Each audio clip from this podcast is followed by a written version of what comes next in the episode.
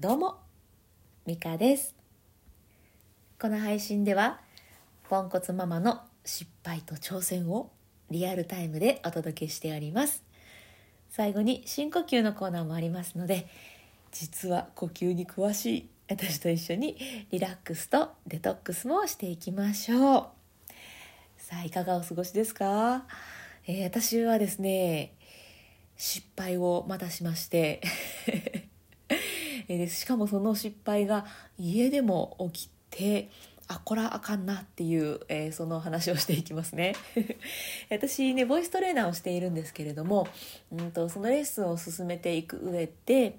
えー、大きな目標、まあ、生徒さんが向かいたい目標た、えー、到達したい目標に向けてじゃあこの山の頂上を目標にするんだったら、えこのルートで行きましょうか。でまずちょっと最初に7合目まで目指してみますねみたいな風に、えー、進めていくんですけどあのね途中でちょっと道が険しかったのでちょっとルート変更してまず一旦6合 ,6 合目まで行くこの道に移動しましょうっていうのを言い忘れたんですね。言い忘れて急に道の変更を急にされてえええ今何してるの？みたいな混乱を巻き起こしてしまったっていう反省があったんですよ。でああしまったなと思ってで、まあ、反省してたんですけどそれが家でも起きたんです。いやびっくりしたな。同じ失敗をね1日に2回するっていうことを、えー、してしまったんですね。でこれで私が気づいたのが、まあ、大きなゴールを共有しておくのはとても大事だなと、うん。まあ、そういうことです。まあ具体的に何かっていうとね、えー、6歳の息子がおりまして6歳の息子がなんか家出するみたいなことを言ったんですね。なんかテレビでも見たんでしょうか？ちょっと分かりませんが。で私が、うんと、家出っていうのは一人暮らしをしたいっていうことかな、うん、それだったらもう全然ウェルカムよっていう感じで一人暮らしを進めたんですよ。すると息子が「え？僕のこと邪魔なの?」みたいなことを言うので「いや違う違う違う違う違うよ」っていうそういうそういう一連の流れがあってあ私これまた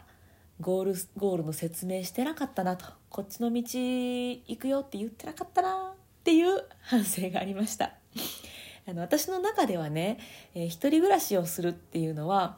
えー、一人で生きていくための勉強ができる、まあ、勉強どころかもう実践ですよね。ができるのですごいうんいいことだと思うんです。私が一人暮らしをしてきてそう思うっていうだけなので、うん、実際にねその彼にとっていいことかは分かりませんが私は一人暮らしとってもいいと思うよっていうのがあって一人暮らしの勧めをしたんです。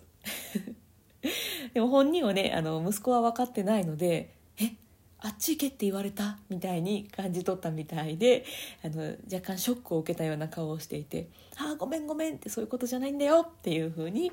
えー、まあねゴールから説明をし直すっていうことをしていきました。うん なかなかねやっぱ、うん、伝えるってなかなかねサラサラってやっちゃうとダメですね。気をつけないとななんて感じた出来事ではありました、うんまあ、ゆくゆくはねやっぱりあの自分の人生なので自分のことは自分でやっていくように、まあ、なってもらわないと。というか、まあ、そのために、えー、親が子供にいろいろこうあれはこうしようねとか明日の準備は先にしとくといいよみたいなそういうアドバイスをしていくんじゃないかななんて思ってますけれども。うん。いつか来るその日のために、えー、私ができること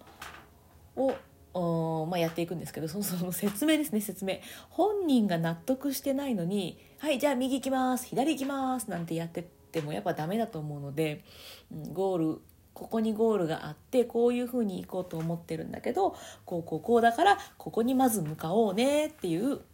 うん、そういう説明がねできるようになれるといいなっていう、えーと、そういうね、えー、出来事だったっていう話です。え、ちなみに、あのま、説明をした後にね、うん、あっち行けとかそういうことじゃなくって、まあ、もし一人暮らしするんでも、まあ、できたら近くに住んでくれたら母さんは嬉しいよって あのこの家に住むんじゃなくてねあのすぐ近くに住んでくれたらいつでも会えるやんみたいなことを言うとあのさっきあの邪魔にされたって思ったそのショックもあったからなのか分かりませんけどすごい嬉しそうに「えー、近く?」とか言って。喜んでんのに「えー」とか言う感じ。って言ってまして「えー、やっぱりめっちゃ遠くも全然来られへんぐらい遠くに住もっかな」とかいうね。そういう可愛い意地悪を言われました。いいですね。6歳可愛いわ。まあそんなあのちゃんとねゴールを共有できると、うん、悲しい思いをさせずにね、えー、面白い意地悪なんかが聞けるようになったのであこれは ちゃんと修正できてよかったなっていう、まあ、そういう話です。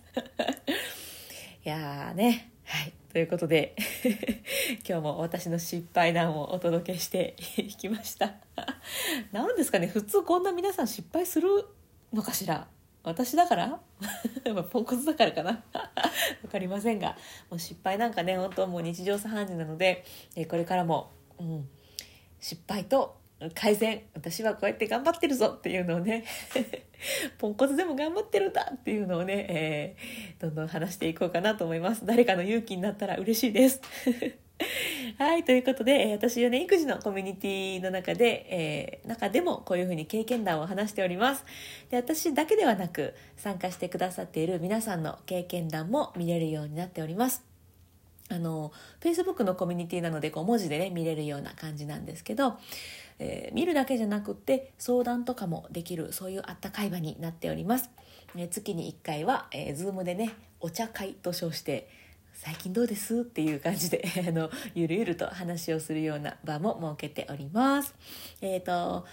Facebook の検索のところで「経験談プレゼント」と検索してもらっても出てきますし私のプロフィールにもリンク貼ってますのでそこからぜひポチッとね覗きに来てお仲間になっていただけたら嬉しいななんて思っております。あはいあの無料ですしね、えっと、出入りも自由になってます。入ったからってずっといなきゃいけないなんてこともないですからお気軽に覗きに来てください。はい。では今日も深呼吸をしていこうと思います。えーと、私はねさっきも言いましたけどボイストレーナーなので実は呼吸っていうのはかなり身近に、えー、まあ、生活をしてきております。で、えー、育児でねもやもやイライラすることがあった時にこの呼吸が私のことすごい助けてくれていたんですね。であれ？この呼吸って歌歌わなくてもめっちゃよくない？使えるくない？ってなって。あほんならちょっと深呼吸お届けできたら、えー、皆さんのお役に立てるんじゃない？って思ってこの深呼吸のコーナーを作っております。え効果としてはまあリラックスもできるしデトックスもできるしっていうのもあるんですけどあのななんでしょう？すっきりします。一緒かリラックスデトックスと。まあ、すっきりするのでぜひぜひ一緒にやっていきましょう。せっかくやるなら効果が高い方がいいじゃない？っていうのが私の持論なので、えー、効果が上がる2つのポイントをお伝えしていきます。一つは背筋を伸ばす、はい、吸う時も吐く時も背筋を伸ばしておくことで効果が上がります。でもう一つは笑顔。にっと笑って、えー、息を吸い込むことでこれまた効果が上がります。えーと、理由はねいろいろあるんですけど長くなるので割愛しますね。はい。あのいろいろちゃんと理由があって 効果が上がります。はい。でえっ、ー、とねえーイライラしてる時に笑顔で息吸い込むってなかなか無理ゲーなので そういう時は、えー、目は笑ってなくてもいいのでほっぺただけ無理やりほっぺたというか口の端か口角をグッと上げたりするだけでもいいですしいやもうそれもっていう時は両手でねほっぺたをグッと持ち上げると自然に口角が上がると思いますので自然っていうの？そういうの？上がるのでそういう感じでねイライラモヤモヤをやっつけてやれるといいかななんてもなんていうのも思っております。はいはいじゃあちょっと説明がねいつも長くなっちゃうのでやっていきましょう、えー、背筋を伸ばしてください。で今ね体の中にまだ空気若干残っているので全部吐き切って空っぽにしてから新しい空気を吸っていきますね。では吐きましょう。全部吐き切ります。笑顔で吸いましょう。ゆっくりいっぱい吸い込みます。吐きましょう。ゆっくり吐く。こう息がふーっと抜けると力がふーっと抜けていくこのリラックス感感じてください。吐き切る？笑顔で吸い込みます。新しい空気で体を満たして吐きます。イライラモヤモヤも 息と一緒に吐き出すイメージです。デトックスですね。吐き切る？笑顔で吸って。いっぱい吸います。吐きましょう。リラックス。デトックス。吐き切ります。さあいかがでしたでしょうか、えー、最初のうちはね、えー、いっぱい吸うのが難しいとかゆっくり吐くのが難しいっていうのがあるかと思うんですけどやっていくうちにだんだん慣れてくるかなと思います。で、えー、よりすっきりさっぱりしたいぜっていう方は腹式呼吸がおすすめです。腹式呼吸だとより効果が上がりますのでまあ、あの腹式呼吸やり方とかで検索してもらったら多分いろいろ出てきます。で、えーと、私もねノートに記事を書きました腹式呼吸の。私が書いたのはそのいわゆるよくある腹式呼吸のやり方じゃなくって、えー、ちょっとね視点を変えた2つのパターンを紹介しておりますのでなんか腹式よくわかんないんだよねっていう方とかやってみたけどできてんのかちょっと、うん、分かんないですっていう方とか多分いらっしゃると思うのでそういう方の、うん、助けにはなるのかもしれないなと思って書いております。まあねちょっと文字で書いてるのでうんどこまで伝わるかっていうのはあるんですけどもし質問とかありましたらコメントにあのぜひぜひお願いいたします。あのー言葉で伝えられる範囲で 頑張って お返事していきますので、はい、いつでも、えー、コメント大歓迎でございます。お待ちしております。さあということで今日もね最後まで聞いてくださってありがとうございました。今日も充実の一日にしていきましょう。それではまた。